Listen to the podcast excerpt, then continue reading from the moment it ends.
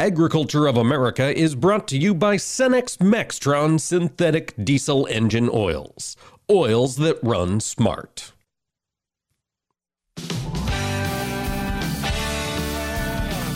Informing America's farmers and ranchers. This is AOA, produced by the American Ag Radio Network. Now, here's your host, Mike Pearson. Hello, folks. Thanks for tuning in to AOA today. We certainly appreciate being a part of your day. And what a day it's starting out to be already. We have seen the grain markets steadily overcoming their weakness in the overnight. We'll talk to DuWayne Bosse of Bolt Marketing about that here in just a moment. Then we're going to talk to Sigrid Johannes, the Associate Producer, uh, Director of Public Lands Council over in Washington, D.C., about some of the changes coming to the endangered species listing and how that could impact farmers and cattle producers specifically across the country. And in segment three, I'm excited to talk with Brian Jennings. He's the CEO of the American Coalition for Ethanol, and they have been very active over the past nine, 12 months, going out to states and helping get them start clean fuels policies that would promote and encourage the use of biofuels. Brian's going to give us an update on the state of play for those various legislative efforts. And then we're going to close the show with, yes, folks, another look at the Mississippi River. More record low levels set down that river here over the weekend and into Monday. Mike Steenhoek of the Soy Transportation Coalition will join us for an update on the challenges there to the waterways. But first and foremost, let's see how harvest is going up in South Dakota with DuWayne Bosse of Bolt Marketing. DuWayne, did we catch you in a combine today?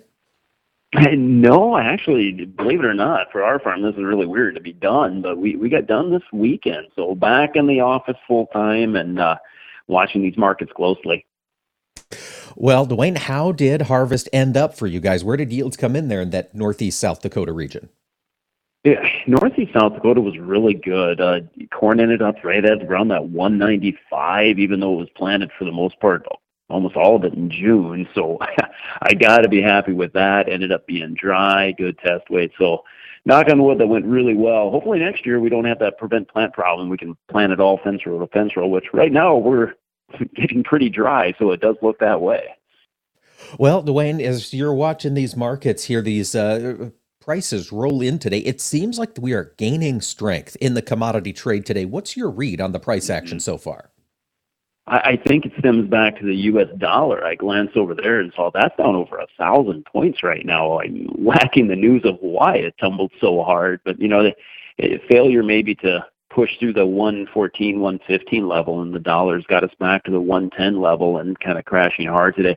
Help pull the corn market from negative to positive, but yet we run out of steam there right away too, Mike, because it, we don't have a lot of bullish news right now, other than the old bullish news that supplies are tight in the U.S. But export demand is really low too. So we kind of have a tug of war between the bulls and bears there, between a, a tight supply and who, who cares if we don't export it. Well, that's a good point, DuWayne. With all of that being said, I, that December corn contract trading here, six eighty five ish. Can we get to seven here before expiration?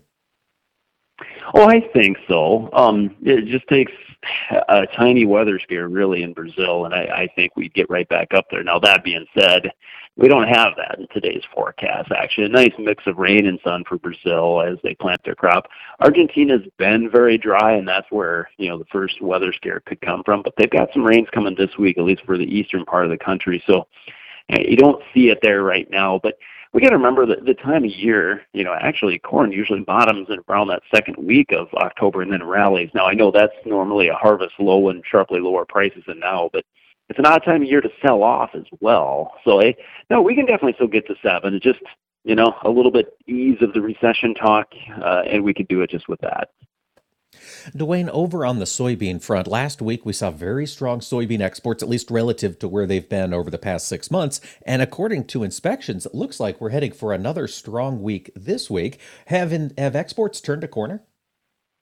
I, I sure hope so. I, I kind of think so. Right now, out of the PNW, the U.S. is cheaper than Brazil, so that's got to attract China's attention. You know, yes, there's a lot of talk of them having recession and President Xi you know, got reelected and then is really shaking up his cabinet, firing a lot of people, and that's got their stock market down hard. But they're still their uh, protein demand, let's call it that, is still really high, and I think their supplies are very low. So, no, I, I think you're right. That's the good news on the export side because I think soybeans have some big exports in front of them, and you know, we've held kind of this low area. We seems like we can't dropped through that 1350 mark. Now maybe we make another run for $14 plus now. All right. Well, that'd be good news to some folks still looking to get some sales on with their beans. DuWayne, I want to take our focus over to the livestock markets. We had the cattle on feed report on Friday. We had cold storage out earlier this week. Where's this market headed? Where do you see live cattle going in the short term? Well, we're, we're a little overbought after the extreme shot up to the upside here. It's kind of a fun looking chart. And above 150, we finally got that 150 cash you and I talked about for quite a while this summer. Uh, cutouts were up pretty good yesterday. Uh, choice up about four bucks, but there's still that $32 spread between choice and select, which is a little odd, but demand looks good. And honestly, on the pork side, you could see China step in and start buying some of our imports there too. So in general, the meat complex looks good. But like I mentioned right away, we are overbought. So don't be shocked to see a bit of a correction here. On a correction, I'd probably a buyer of the feeder market. That's kind of actually been a follower, which is odd for the feeder market to be a follower. But I think that market has a lot of potential this fall and this winter. All right, DuWayne, you mentioned there that choice select spread currently sitting at $32, and you said that was odd. For folks who don't make a living looking at the markets here, what does that choice select spread that wide tell you this time of year? Well, it, what it it stems back to actually this summer. Um, we had a, a lot of lower grading cattle from the south, um, and we didn't have as many up north, basically. So uh, we had more select, basically, being offered. And I, and I don't mean that to, to get our, our southern listeners upset. It's just uh, you know, Texas cattle can be a little bit different than something out of Montana as far as how they grade. So it just, it's kind of just a supply and demand thing. But now with choice being this high and then trading even higher yesterday, to me is a sign of high restaurant demand. You know, they they want the choice cut meats for the steaks on the east and west coast, obviously. So it's a sign of good demand. But we have that spread just because of the a little bit more supply on the select. The other reason why we have more select cattle is we didn't overfeed them this summer. We stayed very current in the market, so we sold them the second they got up to weight. That means a little bit less fat, a little lower grading. Okay, great points, DuWayne. Hog market, we've seen that volatility continue there. Do you, do you expect to see any consolidation here in hogs? We might start to get to see some consolidation because like in cattle, well, more than in cattle, we we shot way up from where we were. Nice rebound in this market. Pork demand has been better. I think we can stabilize the stay up here, though. Don't look for a retracement back lower. The main reason is bird flu is firing up again in the U.S., and that keeps chicken and poultry prices high in the supermarket. And pork, even though we've rallied, still looks fairly cheap. So I think demand stays strong here. All right, DuWayne, that is good news. Real quick before we let you go, wheat market going to be headline driven here in the coming weeks? You know, that market's really odd. It's like last week we also decided to stop following the Russia Ukraine war because tensions there really accelerated. We should have rallied, but maybe it was the rain in the forecast for the southern plains. But boy, uh, a little bit of rain doesn't mean all the problems are fixed there. I, I, I keep I don't want to catch the falling knife and try to buy wheat here, but I'm definitely watching for a bottom type action and, and thinking we have higher numbers longer term. All right, things to watch in the markets with DuWayne Bosse of Bolt Marketing. DuWayne, thanks for joining us today. Yeah, anytime, Mike. Thanks for having me. And folks, stick with us. We're going to talk about the Endangered Species Act with Sigrid Johannes when uh, AOA returns. Stick around. We'll be right back.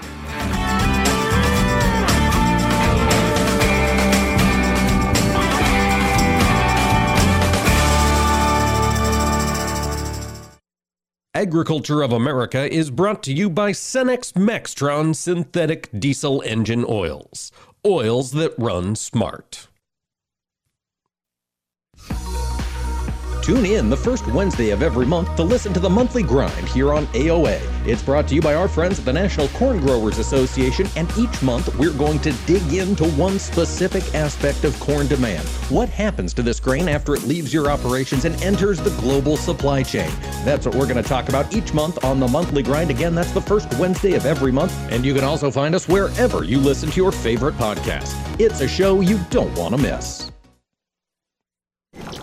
This is the place most people think of when they hear that a seed has been engineered for superior performance and designed with proven genetic traits. Because something like that could only come from a lab, right? But this is where Allegiant Seed by CHS comes from. It's made by farmers for farmers. Its advanced genetics and unbeatable value are proven here in their fields to make sure they do the job in yours. Talk to your CHS retailer about Allegiant Seed today or learn more at AllegiantSeed.com. These acres you've put your life into, your view each harvest morning. While the ag industry changes, this land is meant to be here for your grandkids and then theirs. That's why ADS and drainage contractors across the nation are doing our part to protect America's farm families. We're proud to provide water management solutions that make family farms like yours more profitable, now and for generations to come. Learn more about how we keep families farming at adspipe.com. This is Ernie Johnson Jr. Sports is about overcoming obstacles, and college coaches work hard to help young men overcome Duchenne muscular dystrophy. It's called Coach to Cure MD, and you can help. Text the word CURE to 501 501 to donate $25 on your next mobile phone bill, or go online to CoachToCureMD.org. Text the word CURE to 501 501. Help coaches cure MD. Brought to you by the American Football Coaches Association. Vision loss is not something that you feel until it happens. Most people lose their vision from diseases like macular degeneration and glaucoma, not at birth. With macular degeneration, you lose your central vision. You have a blind spot right in the center of your face, so I can't actually see your face. So even that little circle in which I could see became a big blur. I was 65 when I first was diagnosed with glaucoma. There were no symptoms. I had no headaches. Three million Americans have glaucoma, and half don't even know it. 11 million people in the United States have macular degeneration. You lose mobility, independence, changes your entire life. So many eye disorders can be treated if caught early. My husband tells me that I have beautiful brown eyes, and I don't want to lose that. Make a plan today to get your eyes checked. Visit brightfocus.org to learn more. Agriculture of America is brought to you by Cenex Premium Diesel. Diesel that doesn't mess around.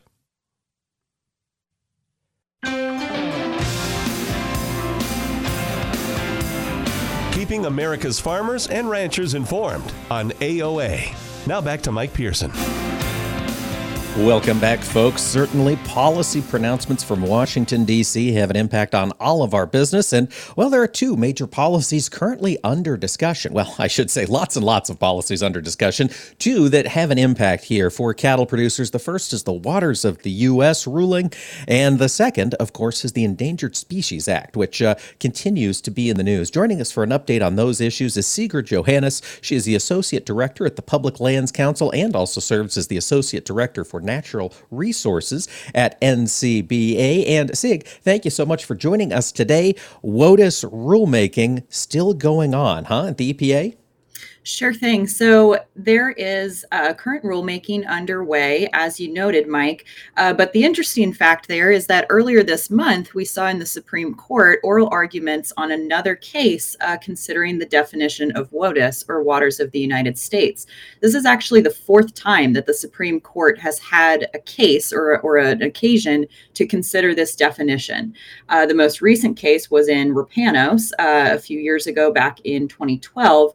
But this most most uh, current case has to deal with the Sacketts, a couple in Idaho who uh, purchased a vacant lot about 300 feet from a lake uh, and wanted to construct a home. And U.S. Army Corps of Engineers had determined previously that that lot contained wetlands which qualified as navigable waters and therefore fell under the federal jurisdiction of the Clean Water Act, meaning that there are some activities like building that you're not going to be allowed to do on that lot.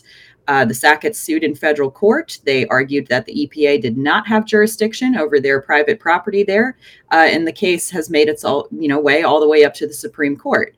Uh, this is something that NCBA and ag producers all across the country are monitoring very closely because where the the line sort of falls between the federal government's jurisdiction and your backyard can have a massive impact on cattle operations. We would like the EPA, the federal agency that that administers these rules, to halt their rulemaking on WOTUS until this court this case is decided because in our opinion it makes no sense to write a rule, release it subject all kinds of folks to all kinds of new regulations and then potentially have to peel that back in early summer of 2023 when the Supreme Court hands down their decision. That kind of whiplash is not helpful. And so we would like to see them pause that rulemaking. And Sig, as you've talked to folks at the EPA, of course, this parallel WOTUS rulemaking is happening while the Supreme Court is making their decision. Why are they moving forward with this? What's the likelihood that their rule is going to fit with the Supreme Court's uh, final ruling? I think that's a great question, Mike, as to why they're moving forward. I think there's a decent amount of pressure uh, to to get this done. Uh, navigable waters and WOTUS are terms that have been kicked around for you know more than a decade now. These are terms that have become a little bit of a political football here in Washington. Uh, but when we go and talk to folks at EPA, we bring the message from cattle producers in cattle country, and that is not a political football for them. It's a real life, concrete issue that impacts the way that they're able to run their businesses and steward the land, you know, on their on their operations. So, regardless of why the administration uh, is in such a rush to get this done, a rush, in fact, to get ahead ahead of what could be a Supreme Court ruling that doesn't necessarily uh, line up with their vision of WOTUS, uh, they need to take into account the fact that this whiplash has real consequences for farmers and ranchers on the ground. Absolutely, Sigrid. So we could see this proposed WOTUS rule come out before the Supreme Court ruling in early next year. We could. It's possible. Uh, they are still in the drafting stage, and again, we're we don't have a firm timeline from them on when they expect to release that draft. But we are focused on uh, putting putting the brakes on that pretty hard at this point. Again, the Supreme Court will make that decision in early summer of 2023. We do not want to see a rulemaking out before then, and that's what we're working towards. Well, let's turn our focus to another issue we have seen come up a lot under this administration, and that's the Endangered Species Act. Um, bats have been in the news this past year. Uh, we had both the uh, the tricolor bat most recently, and the northern long-eared bat look to get some enhanced protections. Sigrid, what does all this mean for cattle producers? That's a great question, Mike, and it's one we hear a lot. You know, why are bats so relevant for for cattle folks? And the answer is because bats roost in forest habitat, and especially in the west and sort of the upper Great Plains region, uh, there's a lot of forest maintenance activities that directly relate to the risk that you have of wildfire, the risk that you have of that that ignition that can lead to those sort of high canopy fires that burn really hot and really long and cause a lot of damage. And we've just wrapped up here. We're at the tail end of it, but we've just wrapped up a, another devastating fire season for for producers across the country. The number of states that that impacts is creeping further and further east every year, and that's a serious crisis. When you have a listing on a species of bat, the current comment period that's open is on the tricolored bat. Uh, that can come along with all kinds of restrictions. Once that bat falls under the Endangered Species Act as either as either threatened or endangered, there are some kinds of activities like tree thinning and other other mechanical, you know, maintenance activities that you're not going to be able to do supposedly out of fear that it's going to disturb the species. But again, that comes along with a host of unintended consequences. You can get really severe wildfires in these areas then. And frankly, that's not good for wildlife species. It's also not good for humans, and it's not good for all of the commercial activities that depend on these lands. No, it certainly isn't. Sigrid, do you know offhand what is the territory for the tricolored bat? What areas of the U.S. could be impacted by this listing? So the current uh, range, uh, according to Fish and Wildlife Service, covers 39 states, and that's everything from the East Coast uh, down from Alabama up to Michigan and Minnesota, stretching west towards Colorado. Uh, Oklahoma, Texas. It covers a, a, tremendously wide range. Pretty much everything east of the, the Rocky Mountain Range would fall under this listing. And with the, uh, an ESA ruling from the EPA, is it a one size fits all uh, for all 39 states, or would each state have different uh, impacts from the ESA ruling? No, and I think you're pointing out a very important aspect of this there, Mike. ESA listings are not tailored. They are not intended to be, uh, you know, targeted to situations in different ecosystems and in different states. That's why we believe that state management of wildlife species is always the better option. You're going to be closer to the problem. You're going to have a better understanding of what the landscape and what the challenges look like in that environment. A one size fits all federal rule rarely yields good results for all of the parties involved, including the wildlife that it's trying to protect. Sig, what is the timeline here on this listing for the tricolor bat? So the comment period is open until November 14th. That means the Fish and Wildlife Service is asking for public feedback until that date. If you want to submit comments yourself, uh, you can always visit publiclandscouncil.org to access that comment portal. And uh, the Public Lands Council, as well as National Cattlemen's Beef Association, will be submitting our own comments there, along with many of our affiliates, uh, to make sure that producers' voices are really represented in this process.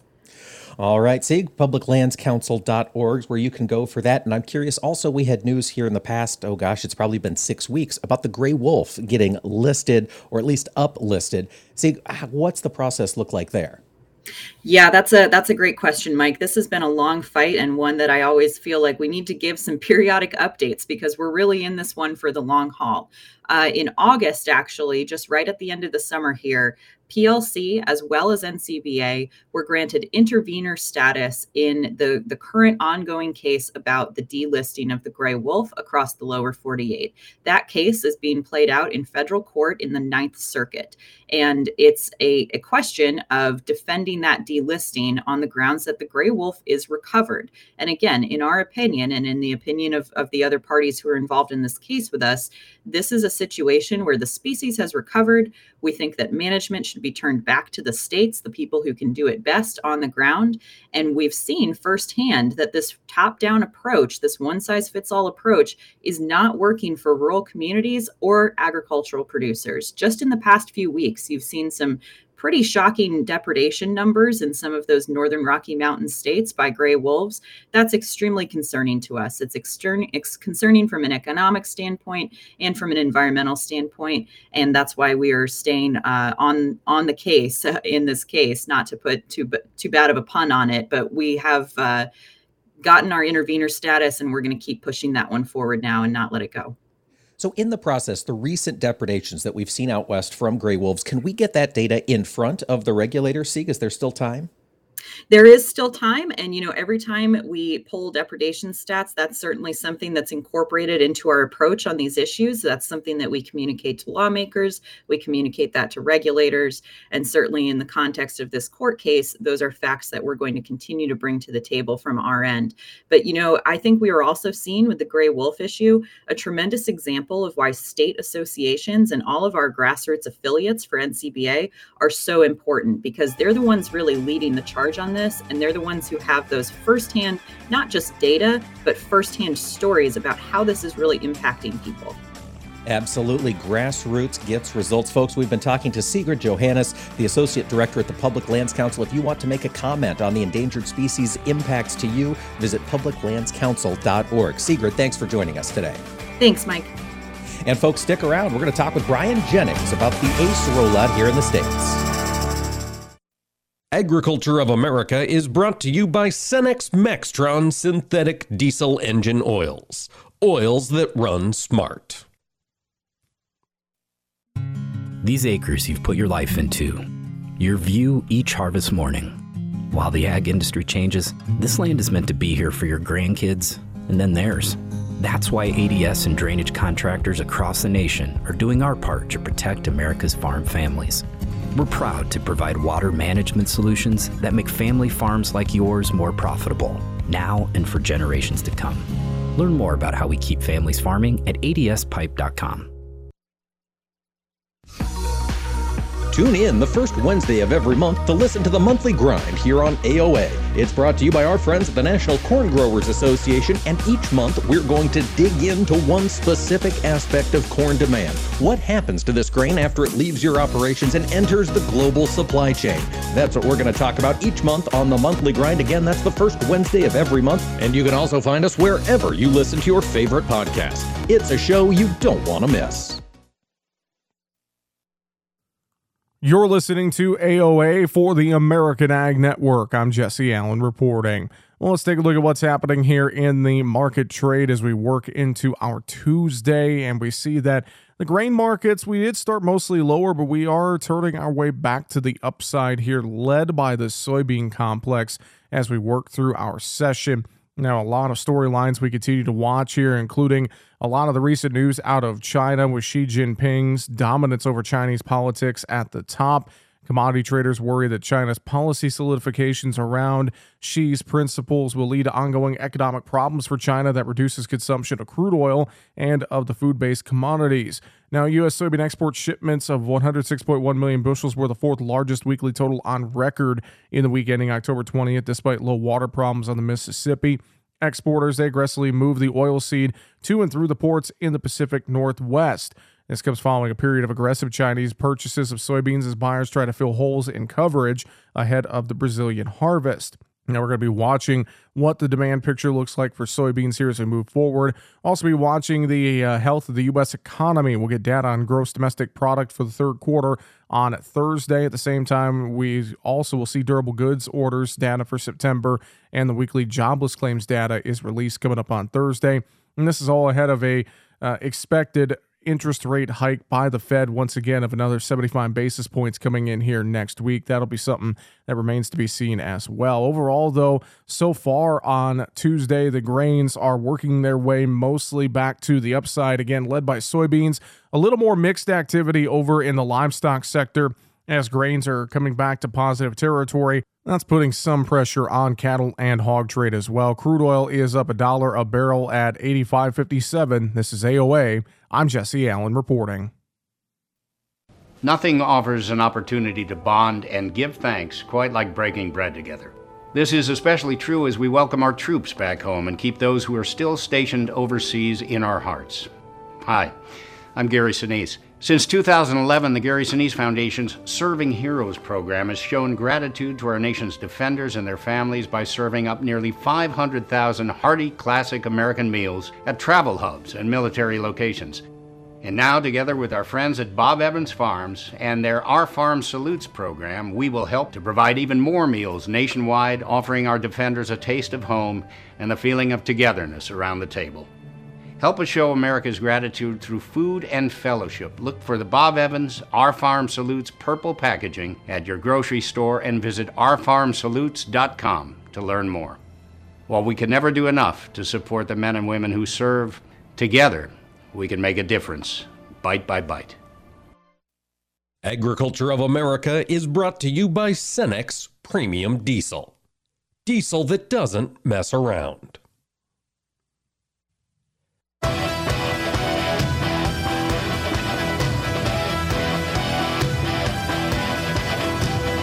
Keeping America's farmers and ranchers informed on AOA. Now back to Mike Pearson. Well, folks, welcome back. This past year, we saw fuels move into center stage as gas prices exploded across the country, and ethanol moved in as a way to help bring that price down at the pump. We saw President Biden issue an emergency E15 usage waiver that allowed the sale of that product all summer long, but we have not seen a lot of federal action since. But policy action hasn't stopped. Several states across the country have started looking for ways to give their drivers choice at the pump and provide more ethanol blends year round. And the American Coalition for Ethanol has been working with a lot of those states and legislators as they craft these rules. And I figured just ahead of election time, it was time for an update on how these state clean fuel policies are going. And joining us for that update is Brian Jennings. He is the CEO at the American Coalition for Ethanol. And Brian, this has certainly been a busy year for you hasn't it?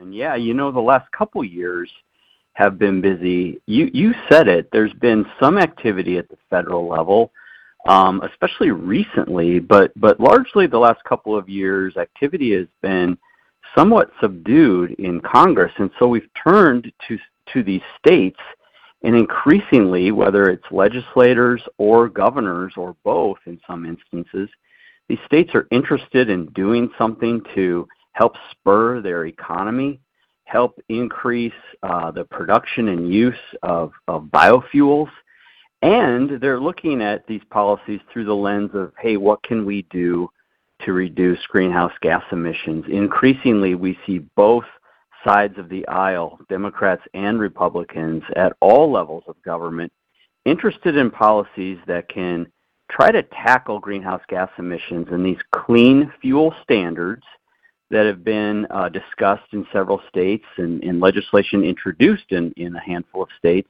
have certainly uh, been been a priority for us. So let's talk about these clean fuel standards. Brian, what are the states that you have seen this movement really take off and have seen some legislation make some headway? Well, this uh, initiative really began back in 2011 in California.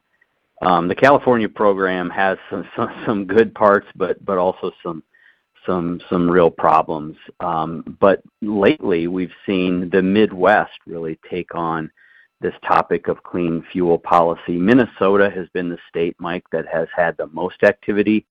There was a bipartisan, bicameral bill introduced first in 2021 that made incredible progress, frankly, more progress than we expected it to, would have required uh, greenhouse gas reductions in transportation fuel over time and dramatically increased E15 and E30 and E85 use. Um, this year, 2022, in the Minnesota legislature, that legislation stalled a bit, and that tends to happen as more and more opponents come out of the woodwork to, to try to pick at uh, the bill, but we, we still feel very good about our chances next year. We're looking at places like Ohio and Illinois um, and Nebraska. In fact, I feel really encouraged by the conversations that are taking place in Nebraska. We could see legislation in the unicameral in 2023. So momentum is really building now in the Midwest for these kinds of policies, and ethanol is a big reason why. Brian, what is it about ethanol that makes it a compelling argument to fit in with these clean fuel policies? Well, it's abundantly available, as you said, with these high gas prices, which is on the mind of policymakers, whether they're in Congress or in a state legislature somewhere. Um, reducing fuel prices for your constituents is a big deal.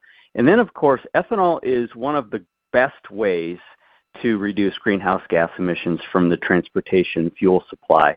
There's always going to be the hype around electric vehicles, and you and I have talked about how a lot of that is is more fantasy than reality. Um, but ethanol is providing meaningful reductions in greenhouse gas emissions today, and it will make even more meaningful reductions in greenhouse gas emissions in the future as carbon capture and sequestration technologies are added, as some of these farming practices that help reduce emissions are calculated and, and included in some of the life cycle assessments. And so ethanol brings a lot of advantages, but it's primarily the economic advantages, saving folks money at the pump, uh, stimulating the economy in rural states, and then the greenhouse gas reduction benefits as well. Now, Brian, I understand a lot of these clean fuel proposals and the proposed policies are technology neutral, which means they're going to look at a lot of ways to accomplish their goals. Does this mean that biofuels proponents need to accept perhaps some compromises with electrical vehicle proponents? It does, and that's hard. That's a hard thing for some of my colleagues to swallow. I'm, I'm not going to lie. Um, but technology neutral is the way to go as opposed to for instance, what is really evolved over time in California, which is it's a very biased program in favor of electric vehicles, the way they do their life cycle assessments. They really unfairly penalize biofuels from the Midwest, and they really uplift electric vehicles and imported ethanol from Brazil, for example. We don't want to do that. We don't want to tilt the scale in favor of one technology over the other. We're incredibly confident with ethanol's ability to compete in a marketplace that is underpinned with a policy that is technology neutral. That is going to mean, Mike, we're going to see renewable diesel, renewable natural gas, um, electric vehicles, and, and biofuels like ethanol are all going to be part of the solution. And that's the way it ought to be. Absolutely. It's good to give people choice, let consumers make the decision. Brian, we do see California's impact in this regard very widespread. And I know this past week, ACE had the chance to explain the benefits of biofuels to both Washington and Oregon. What are those two states considering? Well, so California is where this really started, right? And then, then you saw this clean fuel policy migrate to Oregon and Washington as well. And those states are really trying to mimic in many ways what California has done. And we're just trying to make sure that as other states look at these policies, you don't have to do it exactly the way California has. For example, they assess a 20 gram uh, CO2 penalty on corn ethanol from the Midwest for land use change, when the most recent GREET model would suggest land use change, if there is any at all, is probably a three or four gram penalty. So that's a significant difference. And we don't want to see states like Washington and Oregon replicate everything California has done. And so we're trying to make clear to policymakers, whether they're on the West Coast or they're in Nebraska or, or Minnesota, closer uh, to, to here at home with the ethanol industry, that um, there are different ways to tackle this, and you don't have to replicate all of the pieces that you see in the state of California. And Brian, all of these states are doing this in ways to, I guess, to find a way around some of the restrictions and the rulings by the EPA. What's the mechanism that allows these states to operate outside of the EPA's strictures? So this this was challenged actually the idea that a state can impose a clean fuel standard or a clean fuel policy was challenged in California, um, arguing that the Dormant Commerce Clause does not allow a state uh, to to implement a policy like this. That it ought to be done at the federal level, and the federal court system found that California can indeed have their clean fuel policy. It does not violate the Dormant Commerce Clause, and so that's why you've seen other states do this. I'm guessing at some point, Mike, especially if we see a Minnesota and a Nebraska implement at some point in time clean fuel policy, that the federal government will step in at some point in time because they don't want to see a patchwork of various policies around the country. And so eventually Congress is likely to take this up. When that is, I certainly can't predict, but I do think it's a matter of when, not if and a lot of that will be spurred if these Midwest states take it upon themselves to develop these policies as well. And the reason we're driving this is because we want to see more demand for ethanol. And all of the analysis we've done on these clean fuel policies is if you do them right and they are technology neutral, E15 use goes up dramatically, E85 use goes up dramatically because those fuels help reduce emissions. Brian, you just said if you do it right. Are there any states out there that, that you are proud to hold up as a model that you think really are doing it right, or is it still a work in progress largely across the country? Well, the, the initial legislation that we helped craft in Minnesota in 2021 was really an incredible model for how other states ought to do it. Unfortunately, in 2022, uh, the Minnesota bill really got tweaked in a in a House committee to a point where we were not willing to support it, uh, and it stalled on the Senate side. I've been involved in the conversations, uh, the the stakeholder discussions in Nebraska, and I feel very good about what that legislation might look like if it is introduced in 2023. So we're putting a lot of effort into helping those folks in, Nebraska uh, develop that if they want to go in that direction. And we're using these two examples, Minnesota and Nebraska when we have these conversations with Ohio and with Michigan and with Illinois and, and trying to get other folks in, in other states to pursue this as well. Brian, if we've got listeners who want to get more involved, how can they learn what ACE is up to? Sure, they can always go to our website, which is ethanol.org. You can learn a lot about the activity we're doing uh, on E15 and higher blends. Absolutely, folks. Check it out. Continue to fight for adding value to the U.S. corn crop right here and saving folks money at the pump. Brian Jennings, CEO of Grow uh, ACE American Coalition for Ethanol. Thanks so much for joining us today, Brian. Thanks, Mike. Take care. And folks, stick around. We'll be talking with Mike Steenhoek of the Soy Transportation Coalition when AOA returns. Agriculture of America is brought to you by Cenex Maxtron synthetic diesel engine oils. Oils that run smart. Take a look under your bed. Find stuff under there? What about jobs? No? Now try your basement. There's a pair of overalls that overall you're not so into anymore. A perfectly good laptop that hasn't sat in your lap in months. And even more stuff, but still no jobs? Well, you really have both. See, stuff is defined as household articles considered as a group. Sometimes this stuff is no longer needed. Wait, no longer needed? That can't be right. Because remember those jobs you were looking for? Those are really needed, and they're the stuff inside your stuff. Even inside that that winter coat that moved with you to Phoenix. Our job is to unlock those jobs, and it starts when you donate your stuff to your local Goodwill. Here's how we do it. When you donate to Goodwill, we sell your stuff to provide job training for people right here in your community. So just by teaming up with Goodwill, you help create jobs. And isn't that worth parting with the leftover keytar from your 80s cover band? Goodwill. Donate stuff, create jobs. Find your nearest donation center at goodwill.org. A message from Goodwill and the Ad Council.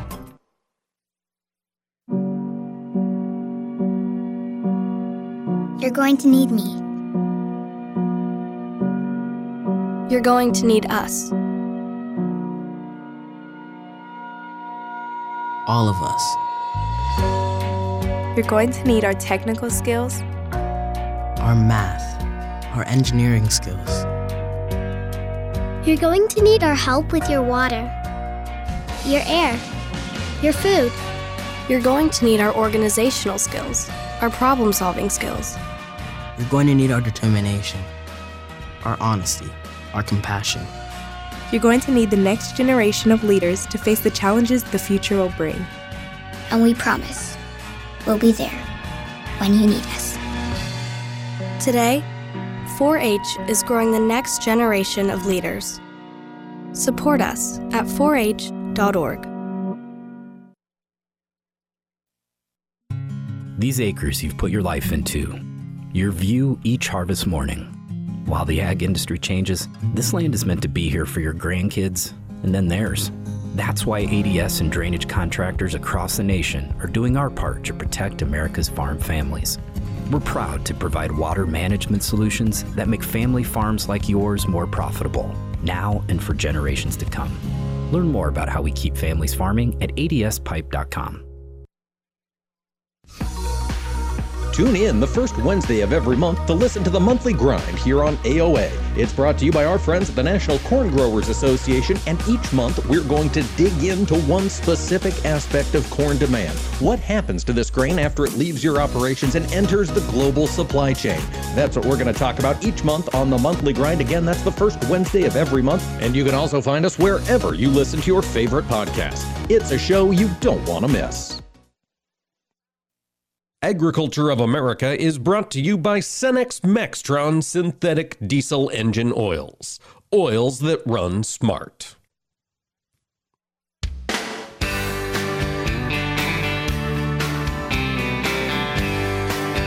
Keeping America's farmers and ranchers informed on AOA. Now back to Mike Pearson. Hello, folks. Welcome back to AOA. Appreciate you joining us today for the show. There is a lot happening in the agriculture industry, and there is a lot happening, well, I guess less than we'd expect happening on the Mississippi River, and that is creating challenges. Joining us today for an update on the situation there in transportation land is Mike Steenhoek. He's the executive director of the Soy Transportation Coalition. And Mike, it continues to be more bad news out of the Mississippi River waterway. Yeah, and I, just keep coming back to the metaphor of a garden hose to a fire hydrant. You know, you've got, you know, this increased supply that's coming online, and that's all these farmers who are in the fields harvesting their crops, coming in many cases really strong yields, and you know, there's going to be a really high degree of volume that's going to be produced by America's farmers.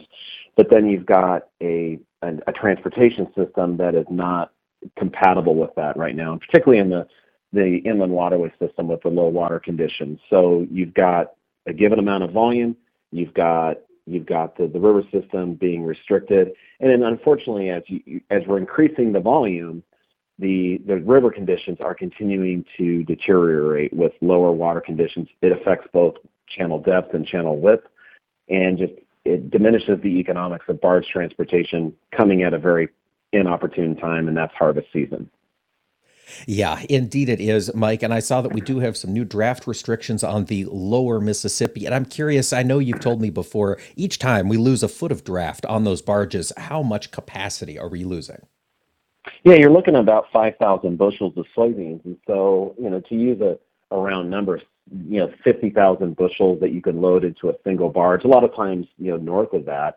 Um, but, you know, so if you're going from, you know, if you're reducing the water depth, and we're seeing, you know, two to three feet of, of reduced water depth. So if you're going from, say 12 feet, to nine feet, you know, all of a sudden you're taking 5,000, 10,000, 15,000 fewer bushels of soybeans per per barge. And then if you're restricting the, the number of barges that you can attach together, going from say 35 or even up to 40 down to 25, and that's the current restriction, you really get hit in two areas. Um, and you, when you put those two things together, having a, a deep channel and a wide river channel, that's what really makes the magic work when it comes to barge transportation. That's what makes it so economical to move soybeans and, and corn 900, 1,000 miles in, in such an economical manner. And when you start diminishing those two things, it really does change the economics. It certainly does, Mike. And in your conversation with folks here in the soy industry, how are they grappling with this? Are they just piling beans? Is that the plan for now? Are they starting to book rail capacity? How are soy producers and end users dealing with these low water levels? Yeah, you know, it really depends upon you know the far, where you where you sit in the whole Midwest and whether you've got uh, good options B, C, and D. Some farmers actually do. You might have a, a processor that's not too far away. You might be able to drive a longer distance to tap into a rail loading facility to say go to the Pacific Northwest or even to the Atlantic coast. You you might have a, a robust amount of livestock that's uh, in your particular state. But then there's there's other farmers that, and this is mainly the case for those who are really close to the river, and you're seeing this a lot in the South, states like Mississippi, Tennessee, Louisiana, et cetera, where you're really close to the river, and as a result of that, because the river is so competitive, it's such an it, historically it's such an attractive place to deliver your soybeans and grain. There hasn't been a lot of these option Bs, Cs, and Ds that have sprung up in that vicinity to compete with the river because the river is so competitive. And you know, a number of these farmers haven't really developed a lot of on-farm storage either. Some farmers have, and so they're they're resorting to actually just storing more of their beans and, and corn in their in their bins, hoping for a more opportune time in the future where water conditions are better. But some of these farmers, they don't have that. And those are the farmers who will really be exposed, and that's those are the ones I'm, I'm particularly concerned about. Concerned about everyone, but those are the ones who are particularly exposed to this. That's a great point. With few other market opportunities, they could be the hardest hit. Mike, I know that some of those elevators right on the river have not been able to load. They can't get barges close enough to the shore to reach their, their loading spigots. And I'm curious have we or are there concerns that any of our exporters won't be able to get beans off of barges when they get down into the lower Mississippi? Yeah, you know, you're seeing lower conditions down in the lower Mississippi River. And again, that's where 60% of U.S. soybean exports year in and year out leave from, 59% of corn exports. So it's a, it's a big component of our export program.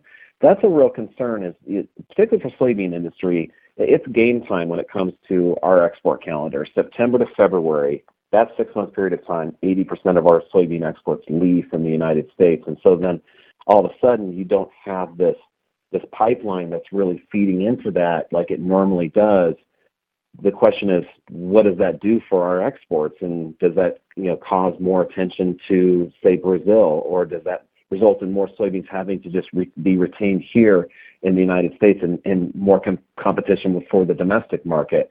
It's really disruptive and, and it just kind of is a lesson that you know the economics of our industry works with yes farmers growing the crop and yes having demand for that crop but you got to be able to connect the two. That's what our multimodal supply chain does, and that's in the inland waterway system is a very important part of that. Indeed, it is, Mike. While we've got you, you mentioned the multimodal transportation system is our secret weapon here in U.S. agriculture. We've got troubles on the river, so we're turning to the other two focuses. How are how is rail carriage keeping up with this additional flow of traffic? Have you heard much from uh, soy uh, end users? Yeah, there's a lot of you know you know shift onto the rail network, and some will be able to take advantage of that, and that will be a viable option for them. But you know we do need to keep in mind that our rail infrastructure is under considerable stress right now. It's not up to the reliable standards that you know it normally is, um, and and so it's really taking some steps backward over these last couple of years. So that's kind of the concern is there's not this ability to just transfer all of this volume wholesale onto alternative modes of transportation like rail, you know, certainly not not truck. And then on top of that, you've got this potential threat of a of a rail strike in the middle of November. So all of a sudden, there's this big question mark that's just been uh, in, imposed onto our industry in terms of rail service. So that's something that's very unwelcome. It really has caused some additional agitation among soybean and grain shippers, and so that's something that we're clearly going to be monitoring and engaged in moving forward.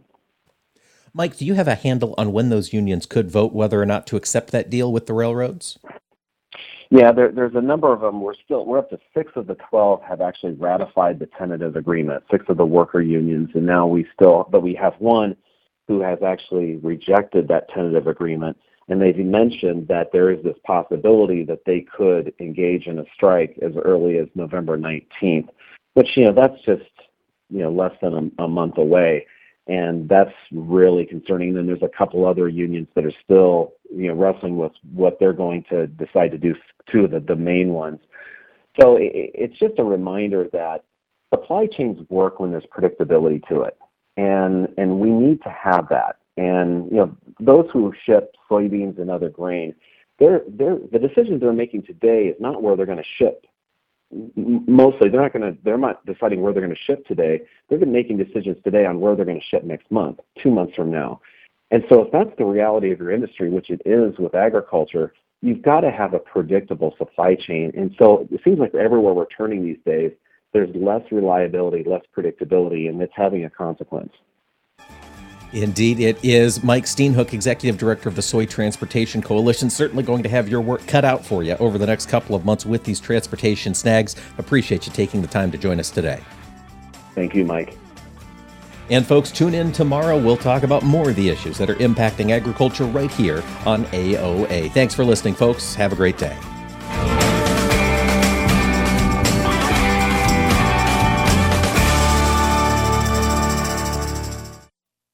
Agriculture of America is brought to you by Cenex Maxtron synthetic diesel engine oils. Oils that run smart. This is the place most people think of when they hear that a seed has been engineered for superior performance and designed with proven genetic traits. Because something like that could only come from a lab, right? But this is where Allegiant Seed by CHS comes from. It's made by farmers for farmers its advanced genetics and unbeatable value are proven here in their fields to make sure they do the job in yours. Talk to your CHS retailer about Allegiant Seed today or learn more at AllegiantSeed.com. These acres you've put your life into, your view each harvest morning. While the ag industry changes, this land is meant to be here for your grandkids and then theirs. That's why ADS and drainage contractors across the nation are doing our part to protect America's farm families. We're proud to provide water management solutions that make family farms like yours more profitable, now and for generations to come. Learn more about how we keep families farming at adspipe.com.